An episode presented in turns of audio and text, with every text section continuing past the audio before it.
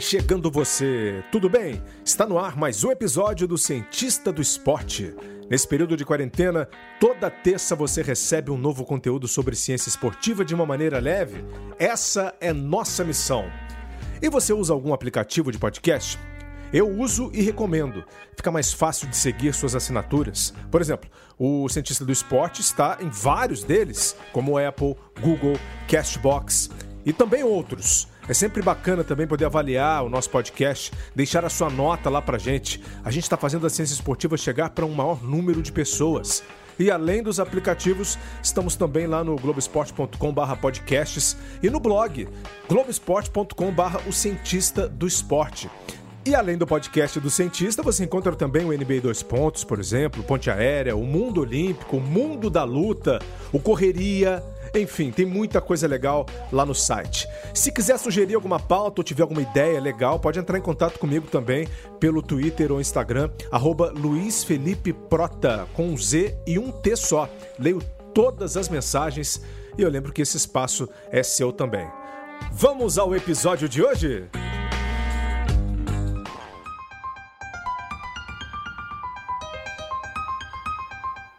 O cientista do esporte traz uma entrevista especial com Tiffany Abreu.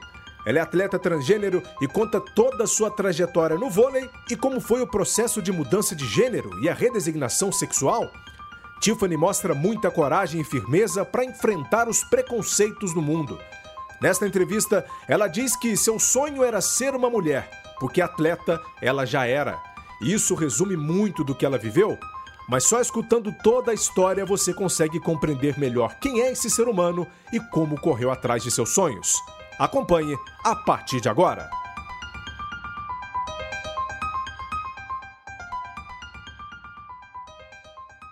Tiffany Abreu é de Paraíso do Tocantins. Tocantins. Tiffany fez a opção pelo gênero feminino há alguns anos, é pioneira no esporte brasileiro, sendo a primeira atleta transgênero no vôlei profissional e hoje joga na posição de oposto aí no Bauru pela Superliga Feminina. Vamos conhecer um pouco da sua história, entender as suas experiências de vida e trazer também o olhar de quem viveu uma grande transformação. Satisfação imensa te receber aqui no Cientista do Esporte. Tiffany, obrigado por, por abrir a sua vida aqui pra gente. Como é que você está? Tudo bem? Tudo bem, é um prazer estar aqui com você, Prota. É dando essa, fazendo esse podcast, é, abrir a cabeça de muitas pessoas, é, matar a curiosidade de algumas e contar um pouco de mim, né? E do nosso esporte lindo que é o voleibol. Exatamente. Vamos falar bastante aqui da sua vida, né? Por todas as fases, né, que você passou, o voleibol que teve esse impacto transformador também na sua carreira. É, o Tiffany, esse é o primeiro, é a primeira entrevista que você dá para um podcast, não? Isso, é o primeiro podcast. Que isso, então vamos soltar foguetes aqui, posso? É!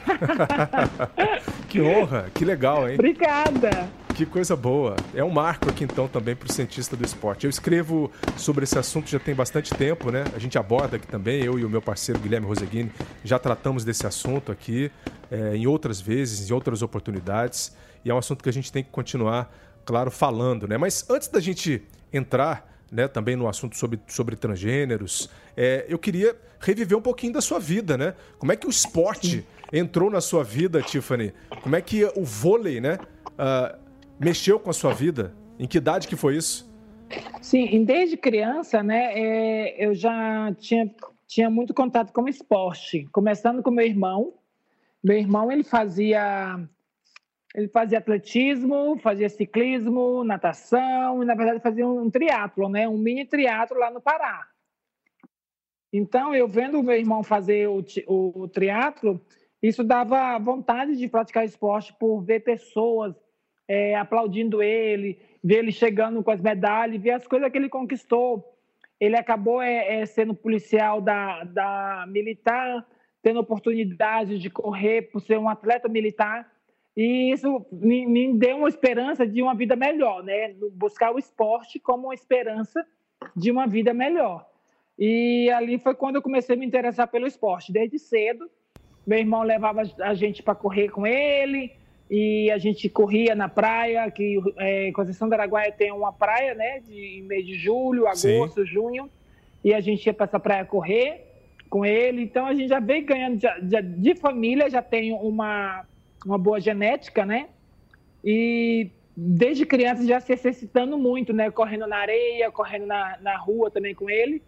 Então isso já me deu um, um pouco mais de fôlego, um pouco mais de, de vontade, né? Sim, o como é que é o nome dele, é... Tiffany? Como é que é o nome dele? Jean, é o meu irmão mais velho, Jean. Ah, Jean, tá. E isso. você como caçula? A mais nova, isso.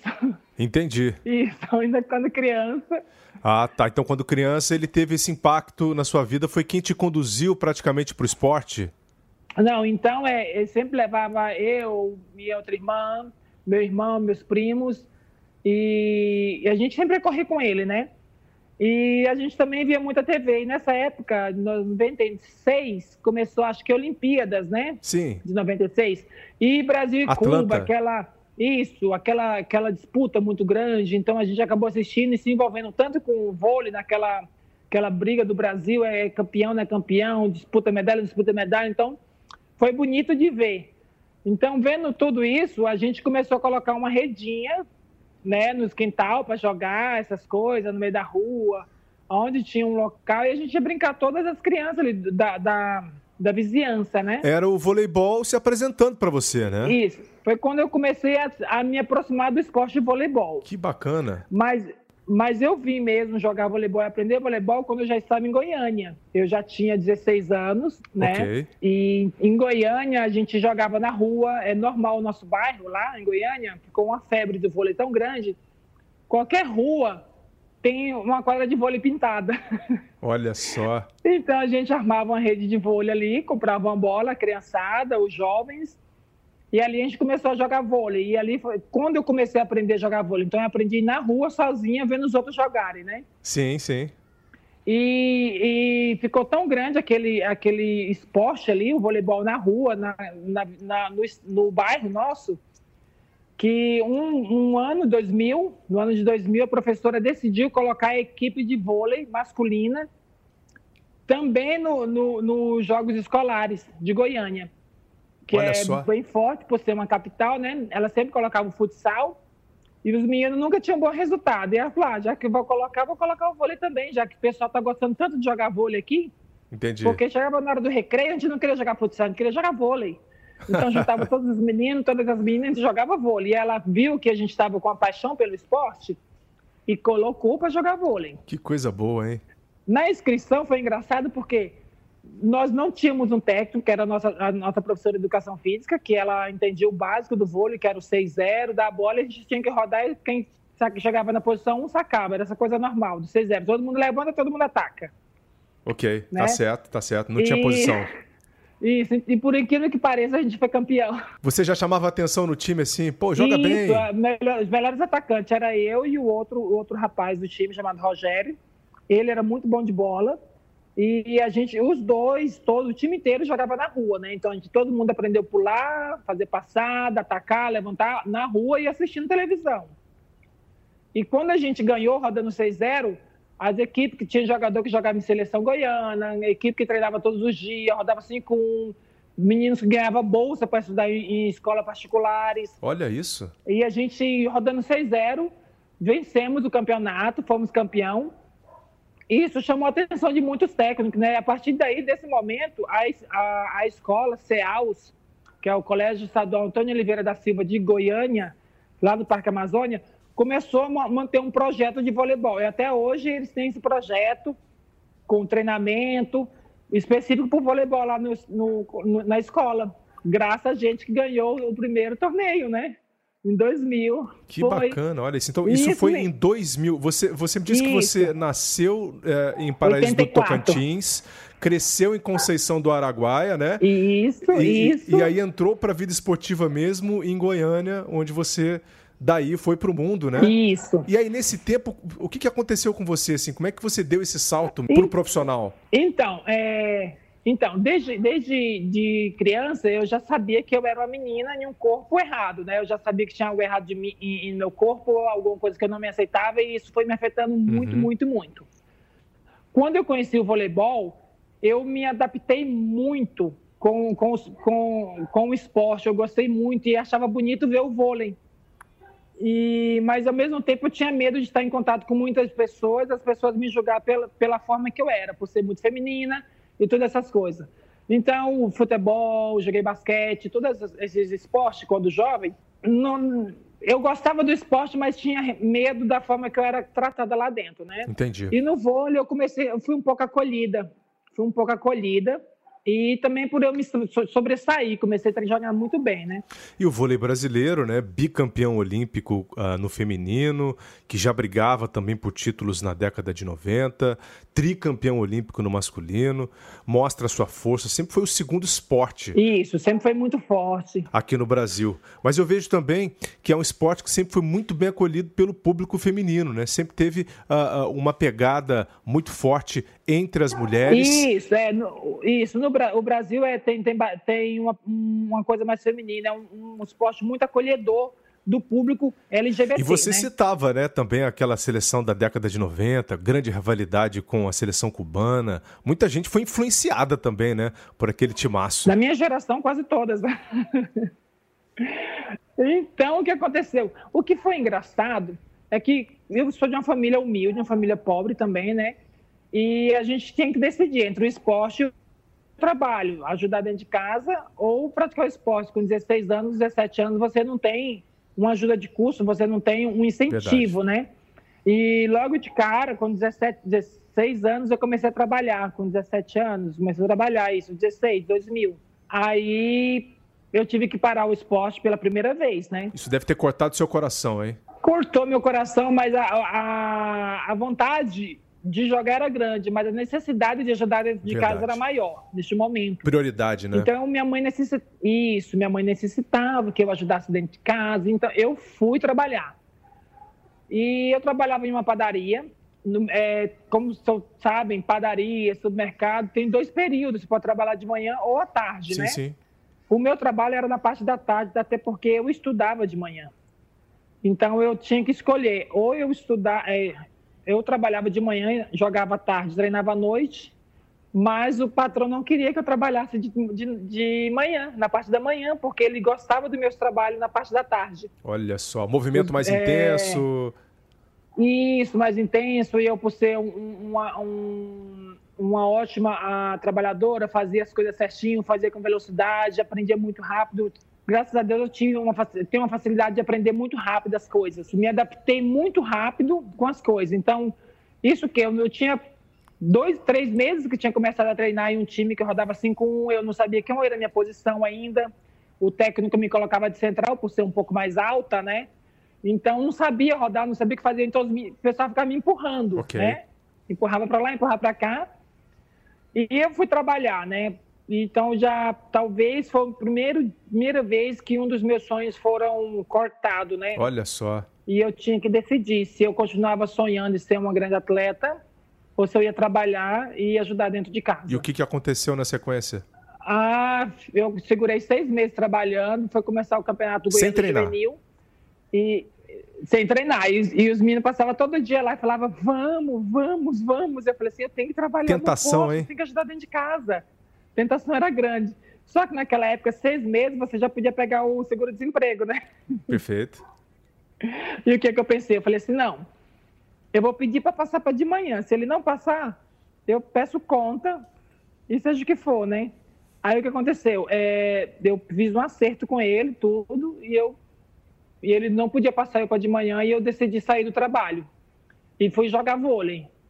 Então, foi a primeira vez que eu deixei o, o de lado o meu trabalho, o, as dificuldades, para seguir o meu sonho. E eu fui jogar. Deu dois meses que eu estava jogando, ele me chamou de volta para trabalhar na parte da manhã. Olha isso. E você aceitou? E, então, eu você aceitei, claro, né? né? Porque precisava. Eu não tinha condição de ir para o treino. Então, eu ia para o treino a pé, às vezes ia de bicicleta de carona com alguém. Né? Às vezes minha mãe tinha um, um, um, dinheiro, um dinheiro lá, ela me pagava um passe para ir, pra, ou, ou para voltar, que era muito tarde, ou ia a pé cedo. Então, ela sempre dava um jeito de ir, né? Até porque nós treinávamos, era uma quadra da prefeitura, não tinha cobertura, era sol, então já já está acostumado a jogar no treinar no sol, jogar no sol, a gente ia andando mesmo. Perfeito, perfeito. Era bem longinho, era bem longinho da minha casa, mas ah, eu tinha muita vontade de, de aprender e gostava muito de estar ali, né? Devo muito ao meu primeiro técnico, Wesley de Goiânia, sabe? Que aprendi muito com ele. Olha só, conseguiu ver em você, Mas, conseguiu te lapidar também, né, isso, né? Já nessa fase. Isso, conseguiu me lapidar. Ele me mudou de posição, né? Ele me mudou para ponteiro. Na época, eu fui virar é, ponteira, na época, quando eu comecei a ser atacante de, de ponta. E comecei a evoluir ali. Mas aí todo atleta tem um sonho de crescer, né? Em Goiás, como nós sabemos, como outros estados do país, não tem investimento no esporte como São Paulo. Infelizmente. Né? As equipes, Infelizmente, não. As equipes de São Paulo te dão uma ajuda de curso, te dão uma casa, você pode ir para a escola, você treina e você consegue seguir um, um, um, caminho de ser um grande atleta no futuro. E Goiânia, a gente não tem esse, esse investimento por parte do governo, não tem esse investimento por parte do, das empresas públicas, né? Da, não, não temos esse investimento no esporte. É, e somente no futebol, com as equipes fortes, que é o Goiás, o Vila e o Atlético, mas o resto do esporte não tem. Mas você considera a sua vida uh, profissional no vôlei, uh, você considera que ela começou já em Goiânia mesmo? Não, profissionalmente eu comecei em São Paulo, né? Mas só que, mas só que Goiânia fez, foi muito importante, né? Porque se eu não tivesse começado em Goiânia, se eu não tivesse talvez é, desistido do trabalho para depois é, ser contratada para trabalhar de manhã, eu nunca tinha continuado no voleibol e talvez eu não estava aqui hoje. Você, na verdade, passou por algumas provações, certo? Isso. Que a vida isso. sempre impõe na gente, né? sempre impõe isso. aí naqueles que querem mesmo. Você resistiu isso, foi em frente, continuou brigando pelo seu sonho. E quando que veio uh, essa possibilidade, essa oportunidade de você ir para São Paulo? Não, então, aí eu cheguei a primeira vez e um dos atletas já tinha saído para São Paulo.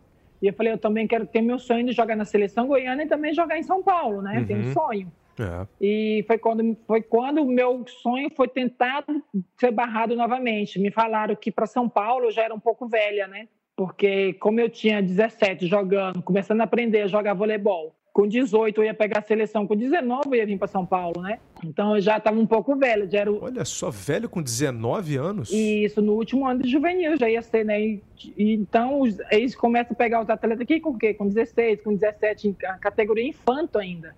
E eu já vim na categoria juvenil o último ano. Mas eu decidi que não, que eu ia tentar, que eu não ia, ser, não ia parar de tentar é, o meu sonho sem tentar, não ia desistir do meu sonho sem buscar, sem correr atrás. E também por so... eu comecei a sofrer muito bullying nessa época, né?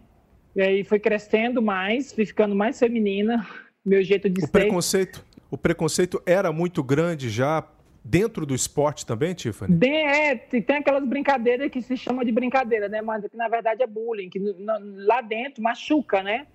Claro. E, e assim na escola ainda, eu sofri bastante, e no, no bairro, com os amigos, as pessoas, e chegou uma época que eu sofri um, um, um, tão grande que eu falei assim, não, eu não quero ser essa pessoa. Eu vou ser alguém importante. Eu posso ser, eu posso ser, é, falar, ah, é, é, a, é a jogadora trans, é isso, aquilo, mas é a jogadora, é uma pessoa importante, é uma pessoa que lutou pelos seus direitos e não teve que, que, que puxar o tapete de ninguém não vou me fazer de coitada por, por, por, eles, não. Eu vou correr atrás do meu, do meu, do meu profissionalismo, vou correr atrás do, do meu trabalho e do meu ganha-pão sozinha. Perfeito. E vim para São Paulo, né? Juntei um dinheirinho daqui, um dinheirinho dali com a minha mãe, todo, minha família, cada um me deu um pouquinho, ajudou com um pouco, e vim fazer meus testes em São Paulo. Foi quando eu passei no teste da equipe de Americana e joguei o campeonato juvenil aqui em São Paulo. Foi quando eu comecei a crescer, né? No esporte. Olha só. Só que, só que mesmo assim tem as dificuldades, né? E depois dali de Americana eu fui jogar em Taquaritinga. Taquaritinga não tinha ajuda de curso, era apenas é, é uma equipe boa, que, de um técnico muito esforçado na época, né? Que é o Reinaldo Basilieri, hoje técnico da equipe feminina do Pinheiros. E na época ele estava começando a carreira como técnico e ele decidiu é, acreditou em mim também e ali ele me moldou muito. Então, foi com o Reinaldo ali que eu aprendi bastante. Aprendi muita coisa, tive uma evolução muito grande na equipe do Reinaldo, né?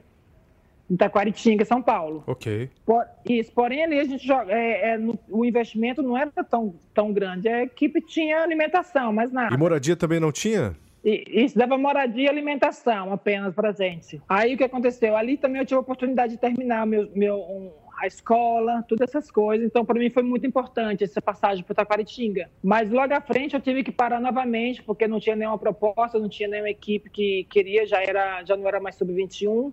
E foi quando eu parei novamente. E voltei a trabalhar em Goiânia novamente, ajudar a família. Minha mãe falou, minha mãe falou assim: valeu, você tentou, vamos fazer outra coisa agora.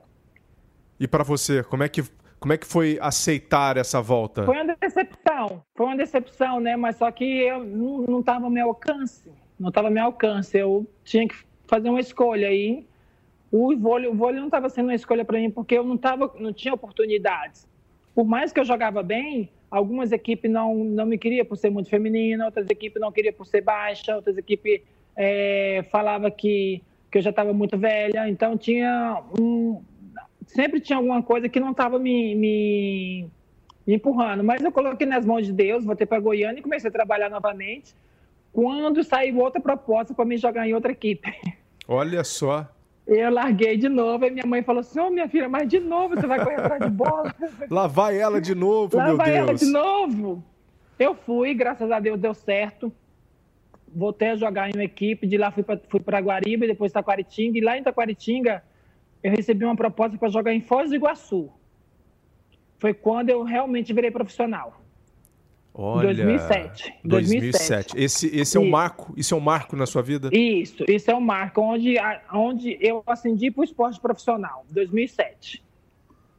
Chegando em Taquaritinga, é, dois atletas da equipe que eu que guardo no coração como irmãos, meu, né? O William, que é o técnico hoje em dia do São José dos Campos masculino, e o William Santa Maria, né? E o Alexandre, o Carlos Alexandre Bambu, que é personal trainer lá em Foz do Iguaçu. Ele, os dois jogavam em Itaquaritinga, os dois foram jogar em Foz do Iguaçu porque tinham uma bolsa de estudo na faculdade é, Uniaméricas.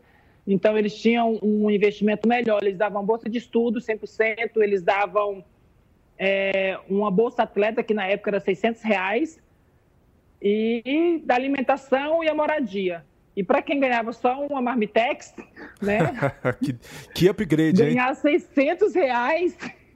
Eu liguei para minha mãe na hora, toda feliz. Mãe, recebi uma proposta, vou fazer um teste, 600 reais. Eu posso ajudar com a senhora com 300 todo mês, mãe. A minha mãe ficou toda feliz. Só que para isso eu tinha que ir para lá fazer o teste, eu não tinha dinheiro. Aí eu falei com a minha mãe, minha mãe, não, vamos fazer um empréstimo no banco rapidinho. Fez o um empréstimo de 200 reais, me mandou, eu peguei, o ônibus se parar lá em, lá em Foz do Iguaçu. Chegando em Foz do Iguaçu, é engraçado que eu cheguei em Foz do Iguaçu, tinha o quê? Eu tinha 20, 22 anos, 20, 22 anos. Chegando em Foz do Iguaçu, eu saí de noite lá de São Paulo, né, da, da cidade, de Ribeirão Preto. Cheguei em Foz do Iguaçu, era 8 horas, 7 horas da manhã, 7 horas da manhã. 8 horas ia ter treino. O técnico me buscou na, na na rodoviária, me levou para o alojamento. Aí falou: Você vai querer treinar? Eu falei: Claro, acho que eu ia perder minha oportunidade. Por mais que eu estava cansada de uma viagem de noite, mas era jovem, né? E eu falei: Não, eu vou treinar sim. E nisso, o William, que tinha conseguido o, o, o, o contato para mim, o teste, tudo, falar que eu era um atleta bom. Na equipe de Foz do Iguaçu nunca não, não existiu nenhum LGBT até o momento, né? E uhum. o técnico, ele, ele tinha um pouco de medo, de receio de ter algum, com medo de ter, naquela época ainda, né? Tinha medo de, de ter acontecido alguma coisa, então tinha assim um pé atrás. E ele perguntou para o William se eu era LGBT antes de eu ir, né? E o William falou sim, mas que eu me comportava, que era um bom atleta e isso, aquilo, outro. Aí o William me falou, né? Aí eu falei, não, tá bom, eu vou.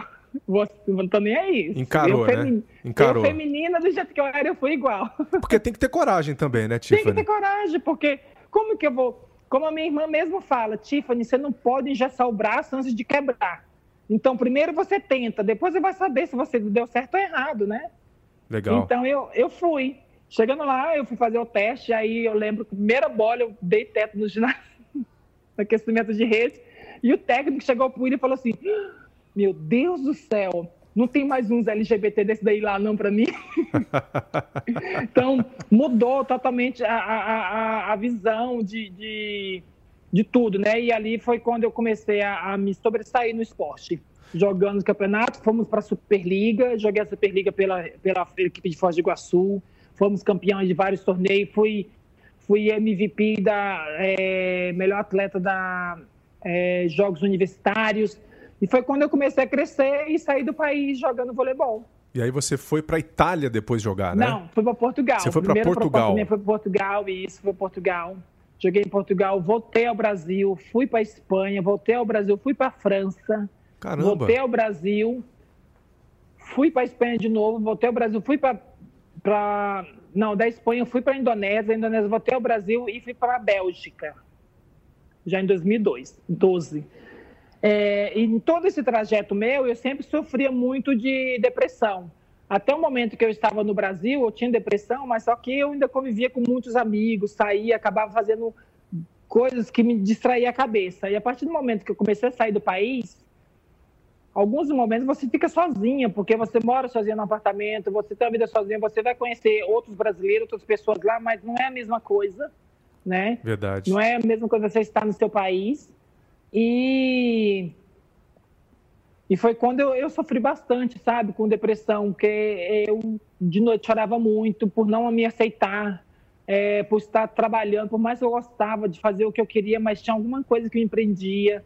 Eu ia para jogos, aí no final a mulherada dava em cima de mim. Olha só. Isso, isso não me caía bem, isso eu não isso me aceitava. Te incomodava. Isso te incomodava. Isso, os outros atletas vinham, não, Tiffany, é, como que você não gosta? Não é que não é, não é, de gostar ou não, é que eu não sou essa pessoa. Então eu comecei a sofrer tanto quando foi em 2012, me deu uma tão forte que eu decidi largar a equipe no meio do campeonato. Eu larguei a equipe no meio do campeonato e decidi seguir minha vida e falei assim que não ia jogar mais. Eu estava eu estava entre os dois melhores, estava em segundo melhor atacante em porcentagem e estava em segundo melhor pontuador da liga. Onde você estava? Na Bélgica. Na Bélgica. Lembrando que todos esses campeonatos que eu fui, Espanha, França, eu, eu, ou eu fui primeiro ou eu fui segundo maior pontador, eu fui primeiro ou fui segundo melhor atacante. Estava sempre no topo das ligas que eu joguei. Entendi.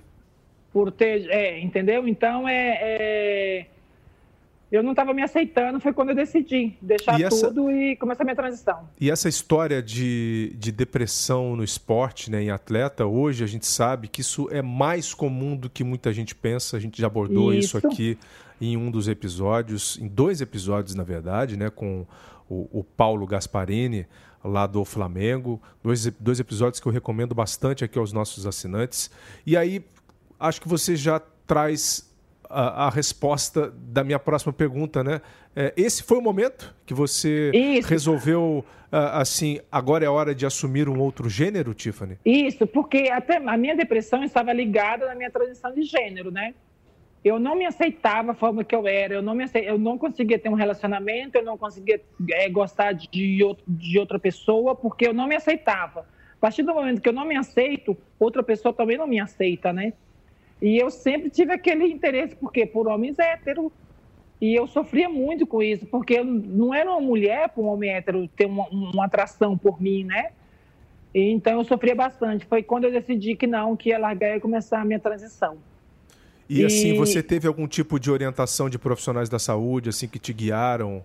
Uh... Então, aí o que aconteceu? Eu fui, eu tinha, eu fui para a Holanda, né, e comecei é, um tratamento junto com um amigo meu que já tinha bastante amigas trans e conheci outra amiga trans, fui com ela. Tratamento Aí, de que tipo? Não, eu fui direto clandestino com ela, de início. Ah, tá. Entendi. Isso. Mas só que aí, como todas, acho que a maioria na época, é, da, da minha época para trás, começaram mais assim, né? Porque não tinha tanto é, envolvimento com, com com, com, médicos, né, que conseguisse fazer uma transição, uma, uma acessibilidade, né? Ok. Okay. Era então, difícil, ia, era mais difícil. Era mais difícil. Então a gente acabava, acabava indo de boca em boca, né? Todas passou pela Perlutan, todas foram nesse mesmo tratamento. Certo, certo. Então, e, então você e, tinha como exemplo aquelas pessoas que estavam à sua volta, que, né? que já eram, que eram trans, né? Que, que podiam me ajudar. E ela me ajudou bastante, a Gabriela, como, como o André também me ajudou bastante, e eu me inspirei muito na Gabriela, né? Ela foi me ajudando, e ela depois já me, me apresentou uma psicóloga, que era amiga dela, da Espanha. Então, eu comecei a fazer é, é, algumas, algumas sessões de psicologia com ela, via Skype. e através dela eu conheci uma médica lá também que já podia, através do, do de Skype, ela foi me ajudando com, com tratamento hormonal. Sempre que eu ia em Barcelona eu visitava ela, né? Então aí eu fui começar meu tratamento hormonal inteiro para chegar onde estou hoje. Entendi. E assim, é, o, esse amparo psicológico, esse amparo médico, foram importantes para você é, caminhar Isso. nesse processo? É é muito importante para você ter certeza do que você vai fazer, até porque a minha, a minha transição de gênero foi completa, né?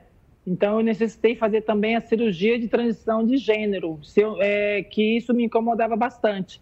Mas para você fazer, é, é melhor você fazer quando você, o psicólogo fala que você está pronta, que você realmente é uma mulher.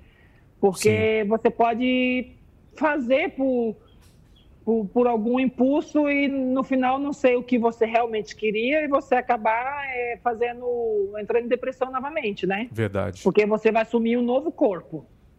Entendi. Eu vou abordar isso mais à frente porque é o seguinte: a cirurgia mesmo de, de mudança de sexo no caso, ela não é necessária dentro da lei esportiva, né? É, não é necessária. Isso não é obrigatório, né? Mas cabe, isso. claro, a cada um e aí dentro da sua mente, dentro daquilo que você propõe, né, se propõe para a vida também, tomar esse tipo de decisão, né, Tiffany? Isso, e a cirurgia não é necessária, aí vai de cada uma a, a necessidade que, que ela ne, necessita de transicionar, né? Eu me, não me via mulher por completo enquanto eu não fizesse a minha cirurgia de, de resignação, né?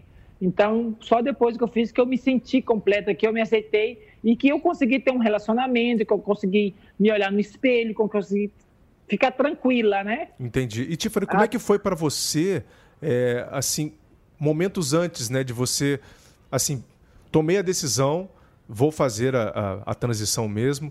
Você sentiu medo? Você ficou apreensiva, né? Do, Não, então, do que poderia acontecer com a sua vida? Eu, eu, eu na verdade, foi um, um, Não foi que eu tomei uma decisão tão rápida. Claro. É uma coisa que já vem desde criança. É. Eu já sabia desde criança que eu, que eu era uma mulher.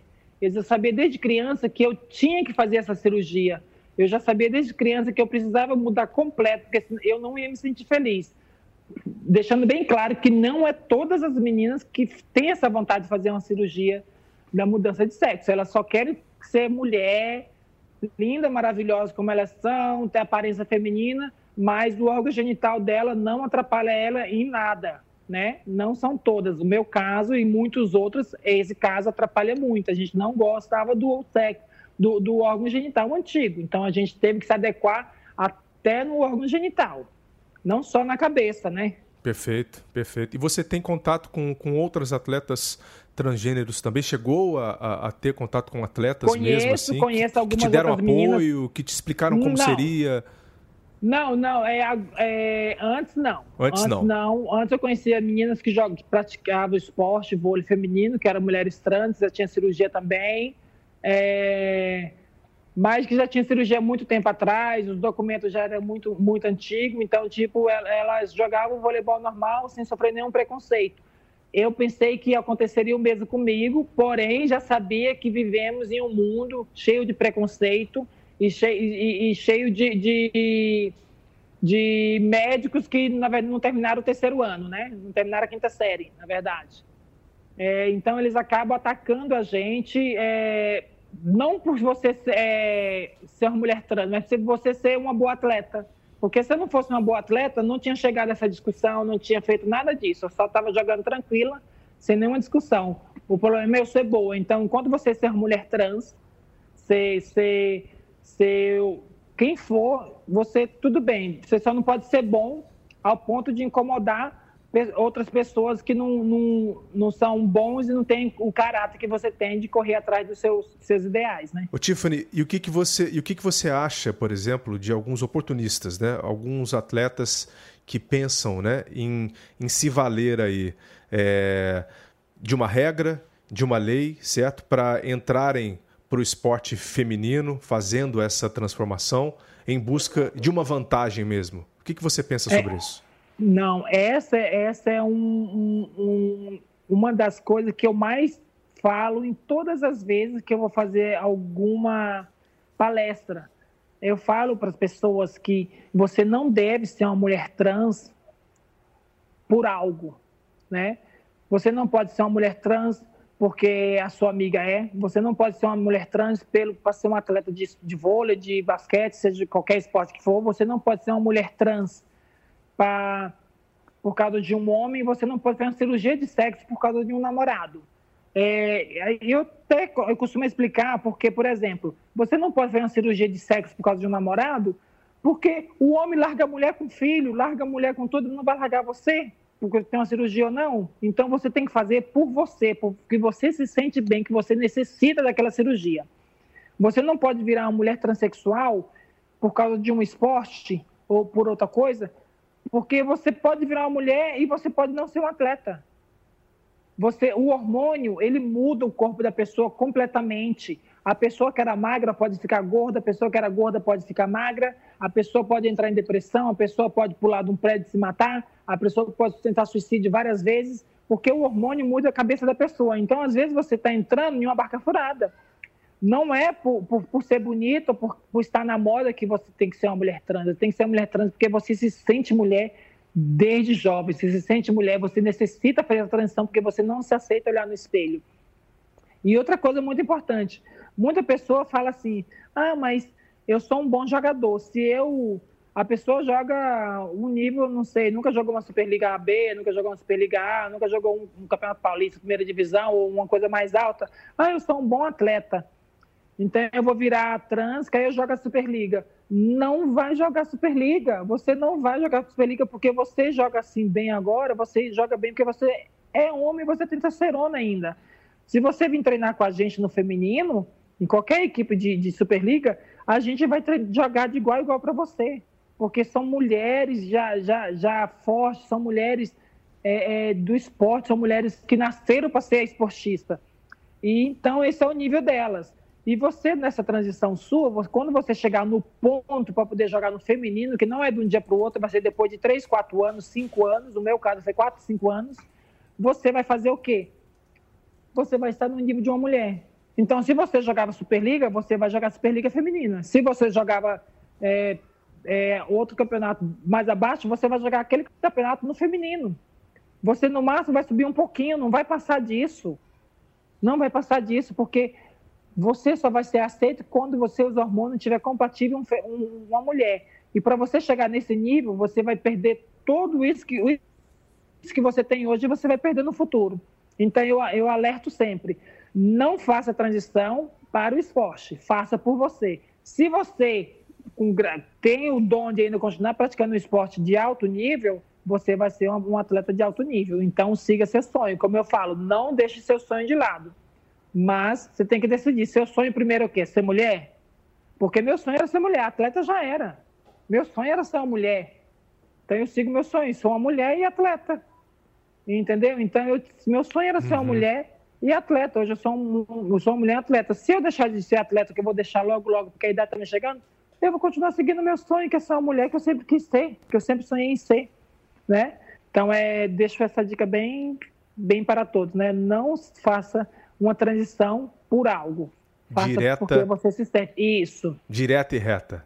Tiffany, Isso. objetiva, direta e reta, e não deixa aqui a pergunta passar de jeito nenhum, Tiffany. Gostei de ver, hein? E, Tiffany, é, um dos pontos uh, dessa questão também que a gente traz aqui para o nosso debate, para o nosso papo, é a testosterona, né? É um dos grandes diferenciais aí da biologia do homem para a mulher, por estar presente em grandes quantidades né, na circulação do organismo masculino.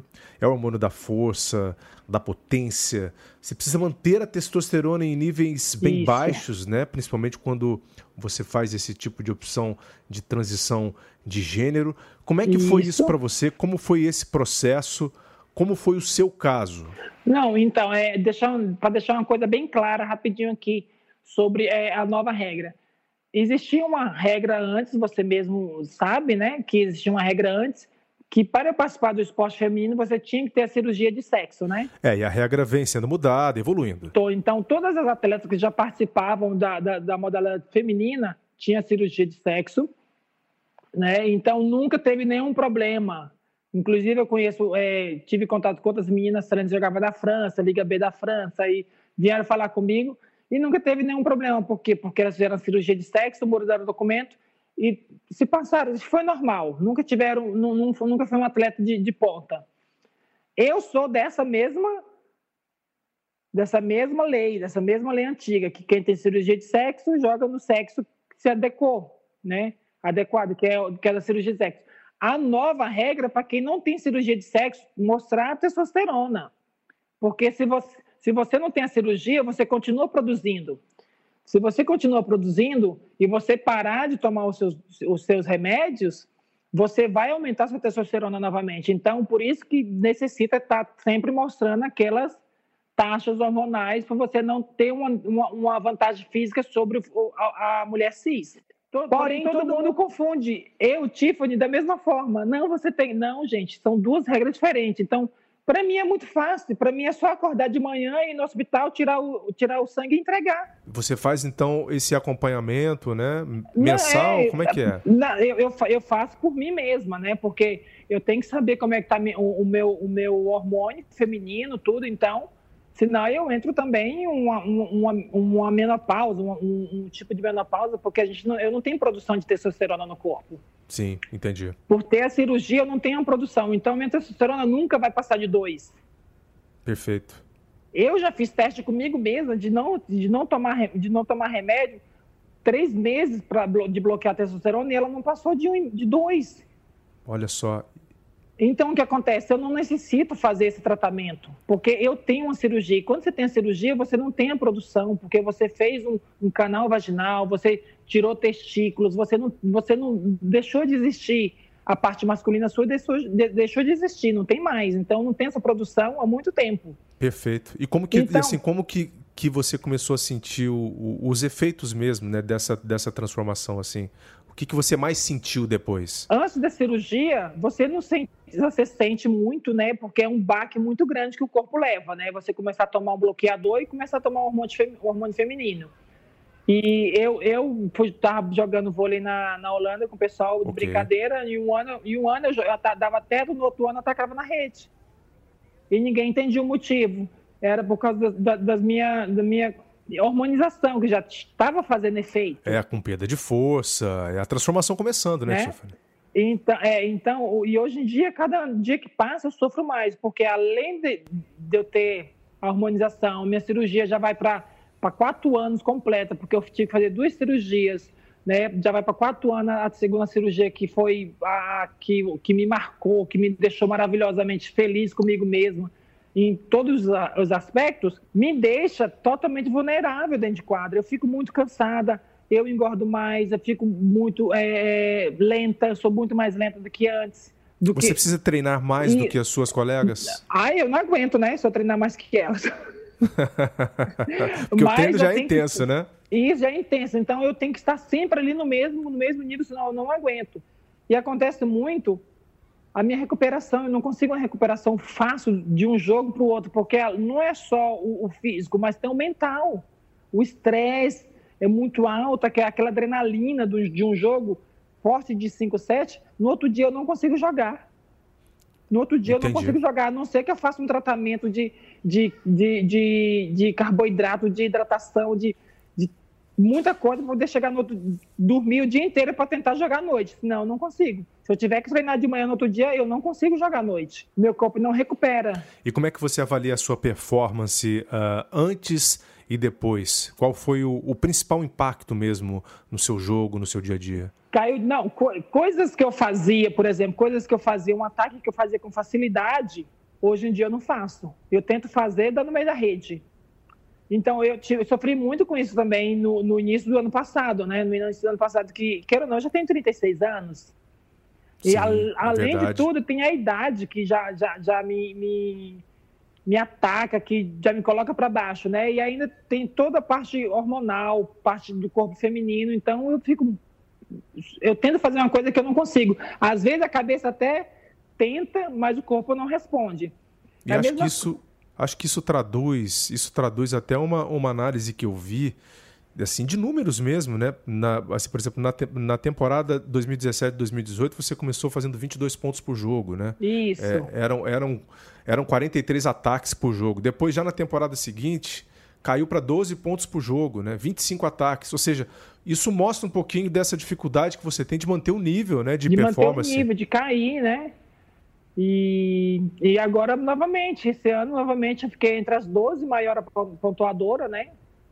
Tô, quer dizer, eu tô longe de ser a maior pontuadora. Continuo jogando bem, continuo jogando é, como um atleta profissional de, de, de, qualidade, de alto nível, mas é o que me perguntaram. E a seleção, Tiffany, o que, que você pensa? Gente, tem jogadoras jovens aí que tá jogando melhor que eu, dando porrada mais que eu, e que tem saúde para jogar um jogo atrás do outro. Eu não tenho essa saúde mais. Se for convocada, eu irei, eu irei tentar. É que eu, eu não sou uma pessoa de desistir, eu vou tentar, claro, mas sabendo que eu posso ser cortada porque tem outra melhor. Sim, perfeito. Entendeu? A Federação Internacional de Vôlei, ela, ela, ela deixa em aberto isso, né? Abriu esse precedente para incluir aí atletas transgêneros de acordo com a recomendação do, isso, Comitê, do Olímpico Comitê Olímpico Internacional. A CBV também seguiu as regras, certo? Abrindo esse espaço para você. E aí eu acho que você agora já me, já me traz aqui para um outro assunto, Tiffany, que é o seguinte: como é que foi feito o primeiro contato para você jogar no Brasil, né? Depois de todo esse processo, essa transformação que você viveu na sua vida? Não, então, é, eu, é, eu já estava pronta para jogar em 2016, final de 2016. Não, em 2016 estava pronta para jogar já no feminino. Porém, é, só, pode, só podia jogar no feminino também depois que todos os seus documentos fossem feminino, né? Certidão de nascimento, identidade, você tivesse tudo de acordo com o seu gênero novo. Não podia legalmente, estar legalmente, legalmente é. mulher. Não né? só fisicamente, mas legalmente você também tem que ser uma mulher. E para isso no Brasil demorava muito e só podia, se você só era conhecido uma mulher no, nos documentos, se você tivesse a cirurgia de sexo, né? E então eu dei entrada nos meus documentos aqui para fazer toda a mudança com o advogado. Quando foi em 2017, saiu a resposta que eu já que, porque todos os documentos que eu mandei para ele, né? E a resposta que eu, meu sexo era feminino, minha certidão de nascimento era feminina, minha RG é feminina, passaporte feminino, sexo feminino, não existe mais nome antigo. Então, até pessoas que inventam de falar nome antigo, fala é o nome de registro. O nome de registro é Tiffany Pereira de Abreu, sexo feminino no meu nome de registro, lá no okay. cartório. Então, minha certidão de nascimento é Tiffany Pereira de Abreu, sexo feminino, meu RG, meu CPF, meu passaporte, meu título de eleitor, tudo Tiffany Pereira de Abreu. Não existe nada de passado, né? Então, às vezes, quando a pessoa me chama do nome antigo, ah, é o nome de registro. Não, você está cometendo um crime que não existe esse registro com o meu nome. Claro, né? não, não o que vale pessoa.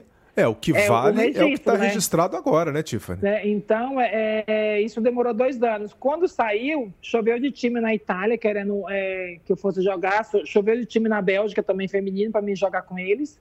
E eu acabei indo para a Itália e na volta eu estava em um relacionamento e eu estava sofrendo muito, porque eu tinha terminado esse relacionamento, sofrendo muito, muito, muito. E o, e o meu ex-namorado falava que, que para me esquecer ele precisava ficar é, distante de mim, ele também era atleta e não estava dando certo nós, é, eu viajar para jogar, né?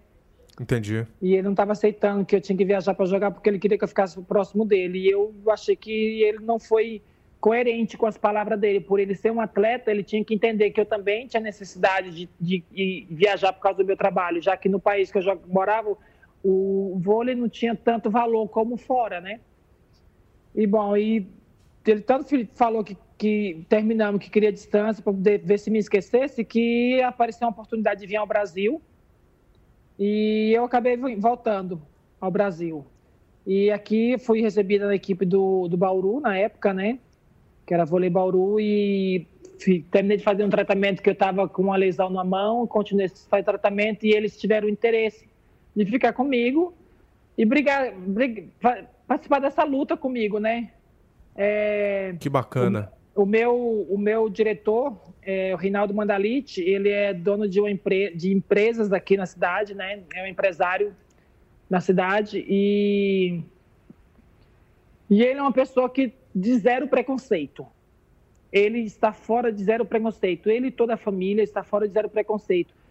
Na empresa dele tem todos os, os LGBTs, eles aceitam qualquer pessoa, você tem que chegar e trabalhar e mostrar trabalho. Ele não quer saber a sua, a, a sua orientação sexual, a sua, opção, a sua, é, a sua cor, a, nada. Não quer. Ele quer saber se você vai trabalhar. E ele te contrata por isso. Não quer saber se o seu cabelo é crespo, se é grande, se é liso, se você tem que alisar, se está preso ou não. Ele quer saber se você vai, vai cumprir com o seu trabalho sua, sua jornada de trabalho, que é o que, o que eu acho que todas as empresas tinham que fazer, né?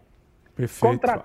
Contratar pelo que a pessoa pode oferecer, não como ela se veste, como ela usa o cabelo, qual a cor dela, orientação sexual, né?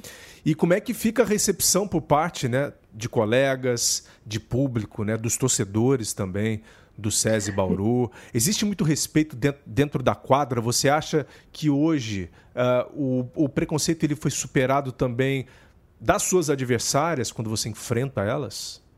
É, começando aqui por Bauru, né? É, o Reinaldo deu a notícia que eu estava chegando e todas já receberam a notícia é, com tranquilidade até então. Até então, porque existe aquele mito muito grande, né? É, a atleta trans. Então, quando se fala da atleta trans, o, o, o, o povo normalmente confunde a mulher trans com um homem. Já imagina, ai meu Deus, é um homem. Mas Ai, que é muito forte. E muita gente pega umas fotos antigas minha de início de transição e reposa falando, a atleta trans está jogando. Então o pessoal pensa que é aquela pessoa. Que queira ou não, no início de transição, você ainda tem uma feição masculina muito forte, você tem músculos fortes, você está em início de transição, você não é aceita no esporte feminino ainda. Nós temos que entender isso. E muita gente confunde isso, né? E não, tudo bem. E quando eu cheguei, muitas das meninas se assustaram, porque elas imaginavam uma coisa e, quando viram era outra, né? Mas mesmo assim, eu ainda impressionei um pouco, né? É, falando de agora, eu estava com três atletas da base é, no meu carro indo para o treino e um dia eu dei vontade de perguntar a elas é, é, o que falaram quando vocês iam jogar comigo. Você vai jogar com a Tiffany? É, é, desenhar o quê? E elas mesmas falaram, não, desenharam que você ia matar a gente, que você era muito forte, que você tacava mais forte que homem, Olha que só. você era isso, que aquilo outro. E elas falaram assim, ah, mas a gente tem que ir, porque é o nosso time, eu vou. E eu falei, e o que, que vocês vê hoje? Ela falou assim, eu vejo um atacante boa igual todas nós, chega um atacante normal como todas as outras, uma mulher de coração imenso, uma, uma, uma atleta maravilhosa, e que tudo que falaram era mentira. Então as pessoas inventam história em cima sem saber quem é, né? Claro. E, e eu, graças a Deus, eu sou muito bem aceita por todas, né? Não sofro nenhum tipo de preconceito das atletas da minha equipe. Nunca, não, eu nunca senti nenhum tipo de preconceito da atleta é, adversária de chegar e falar alguma coisa para mim, né? É, melhorou muito já, porque a primeira, a primeira liga minha tinha aquela coisa ainda, ai, novidade, ai, não sei, será que é isso, será que é aquilo? Hoje não, hoje é, já, ela já viu que é tão normal quanto elas, então elas já não me julgam como julgavam no início, né? Entendi, já te abraçaram, né? Já te Isso, tratam no já, meio, já, né? Já você já tem, faz parte. você é... faz parte do voleibol feminino Isso. do Brasil, né, Tiffany? Isso, já não tem aquela coisa. E se existe, existe sim ainda o preconceito por parte de geralmente homens, é, diretores de equipe, essas coisas, alguns técnicos, porque eles sempre vão tentar, né, de alguma forma. Ô, Mas... Tiffany, você, você, você participaria ou chegou a receber algum convite para entrar em algum estudo científico, alguma coisa do tipo? Não, então, é, aceitar eu até aceito, mas para isso tinha que ser onde eu trabalho, porque todos que querem fazer alguma coisa. Ah, você já recebeu o convite é, então? Não foi bem um convite, né? Mas eu tinha que me locomover de Bauru para São Paulo, que são quatro horas praticamente de carro, três horas e meia.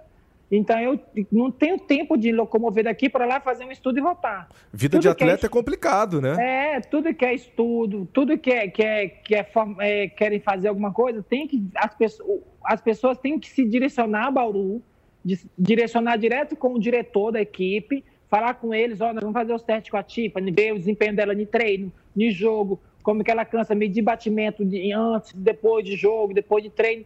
Eu estou apta a tudo, desde que esteja no meu local de trabalho e que não atrapalhe a minha performance, né?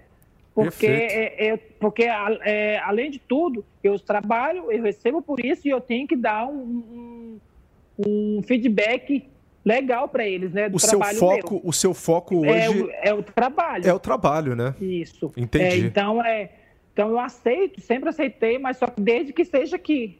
Eu não posso me locomover daqui para lá para fazer. E Tiffany, como é que você vê a, a ciência hoje ao lado dos atletas transgêneros? Você vê avanço? Eu acho que é muito importante a ciência no, no esporte, na verdade, né? Porque é a ciência que, que estuda os movimentos, estuda a testosterona, estuda a, a velocidade, estuda o corpo humano completo. E se não fosse a ciência, nós mulheres trans não teríamos espaço no esporte. Porque é, se for pessoas normais que vão na, na, na, parte da cabeça deles ou, ou vão na Bíblia, então vão, vão inventar histórias que não existem sobre mulheres trans. Então a ciência é muito importante para nós mulheres trans, para o LGBT, para o homem, para a mulher, no esporte, para entender quem pode, quem não pode, como pode, para deixar um esporte igualitário, né? é muito importante é, é, a ciência nessa, nessa parte. Eu só tenho a agradecer, eu espero que cada ano que passa descubra mais coisa e, e deixe o esporte cada vez mais, mais certo e correto. E peço que as pessoas que não entendem de ciência, que não são formados, que vão procurar, vão, vão, vão ler. E assim você vai entender que todos estão ali porque merecem, porque tem um mérito, né? Não tem ninguém ali é, fazendo porque foi colocado. Ah, eu vou te colocar ali porque eu acho ali. Não. Tem regras para tudo e foi estudado. Se não foi estudado, é, não é aceito. Por isso, nas mulheres trans estamos aceitas porque foi estudado e foi comprovado, né? Tá aí tudo embasado, né, cientificamente Isso. também, o que vem sendo, todas as decisões que vêm sendo tomadas aí pelo Comitê Olímpico é. Internacional. E, e, até porque, né, foi é, é, é várias injustiças no esporte que a ciência reverteu, né? Como, por exemplo, da, da atleta da Polônia, que foi retirada o, o, a medalha olímpica dela por falar que ela era um homem no teste de cromossomos, que ela era um homem. E anos depois ela me aparece grávida, né?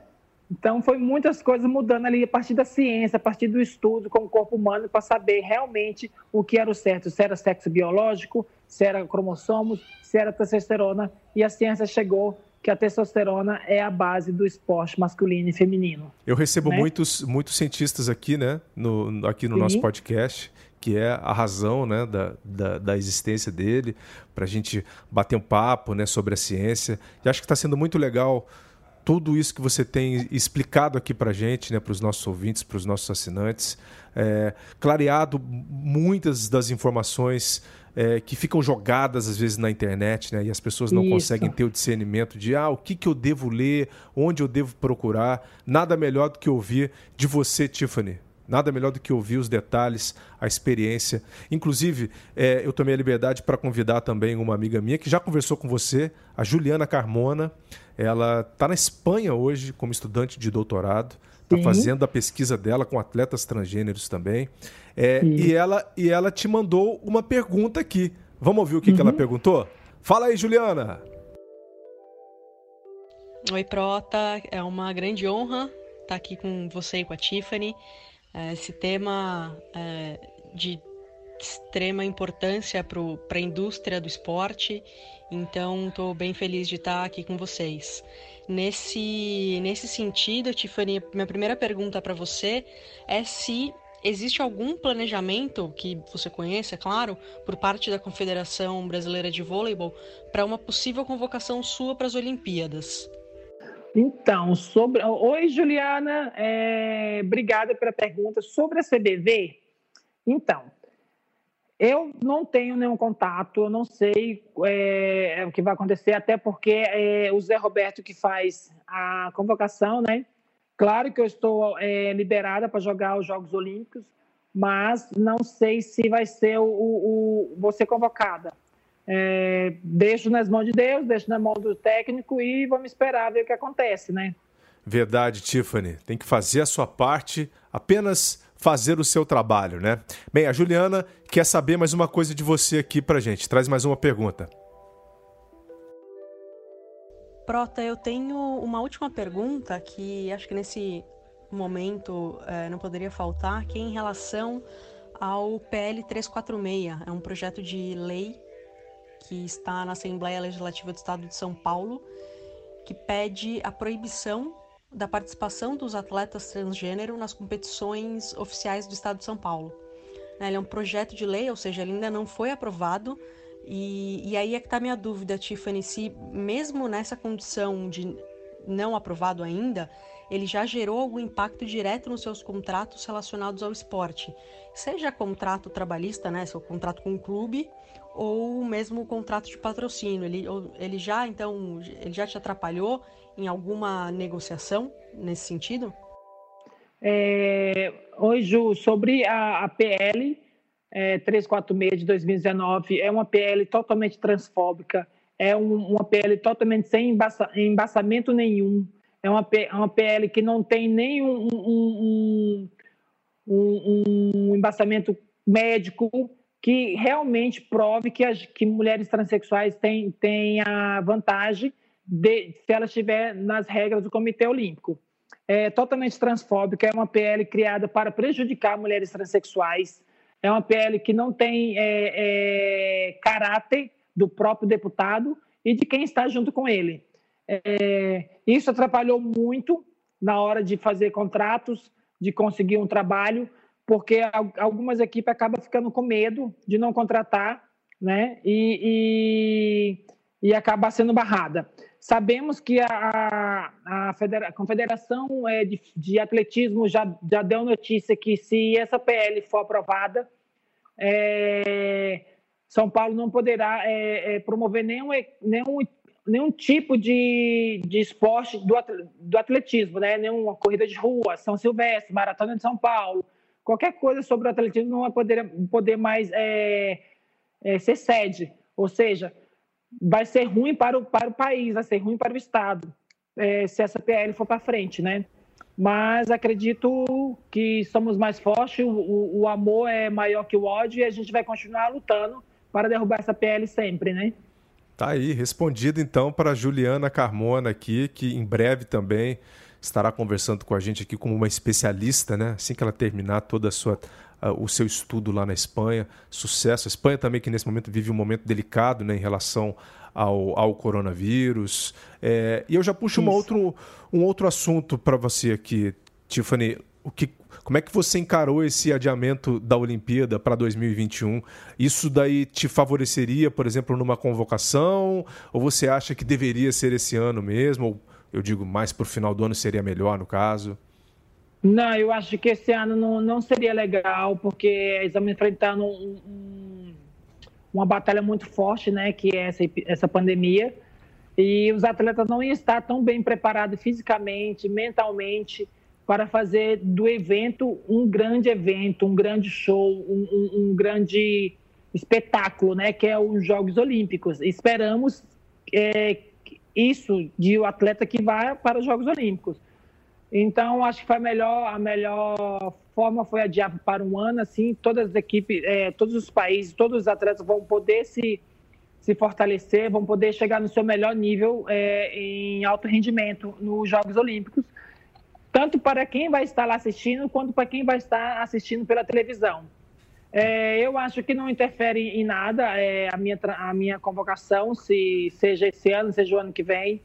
Se eu tiver de ser convocada, eu vou ser convocada em qualquer um dos dois anos, eu vou continuar fazendo meu bom trabalho e deixo nas mãos de Deus e esperar o que, que vai acontecer, né? Bem, tá tudo parado, né? O esporte mundial parado nesse momento. Você está morando em Bauru, certo? É, como é que tem sido esse período para você de confinamento, distanciamento social? É.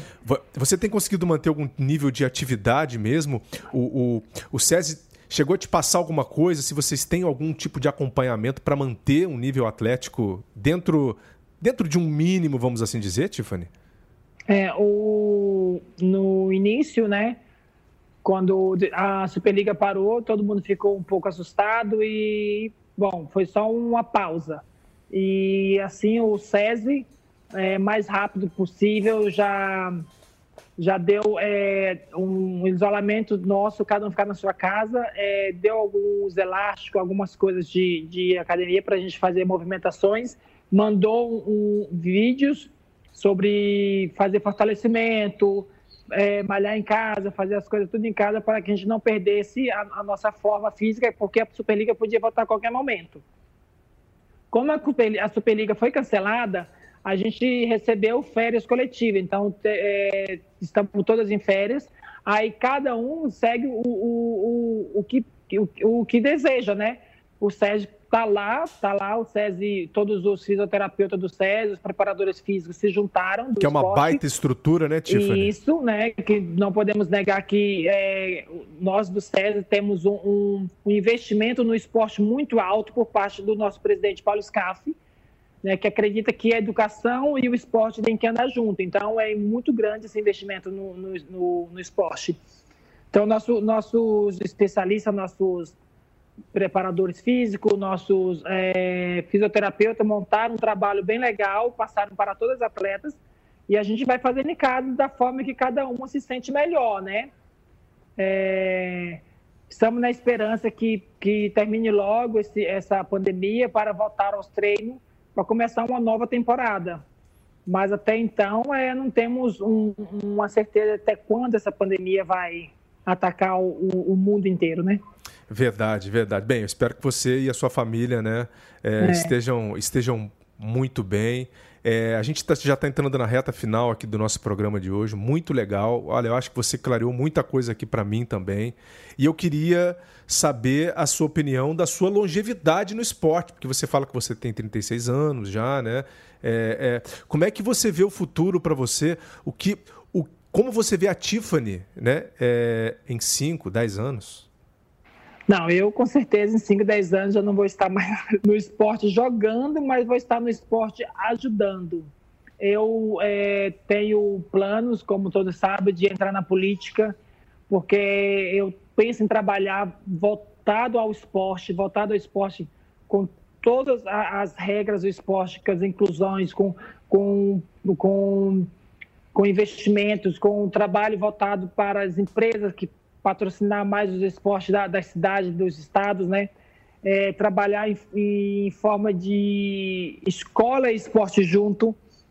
Então, eu tenho planos daqui 5, 10 anos já estar é, é, bem infiltrada no, na política para poder ajudar as nossas crianças com o esporte, porque mesmo é, podemos ver que as crianças não estão se envolvendo tanto no esporte porque essa, essa, essa, no, essa nova época de internet, celular, smartphone, as crianças estão esquecendo de, de se movimentar, né? Então, é, quero trabalhar muito nisso ainda. Legal. Mas eu acho que eu consigo mais uns dois anos jogar voleibol sim. É, é, por aqui mesmo, por Bauru, quem sabe, que fé em Deus.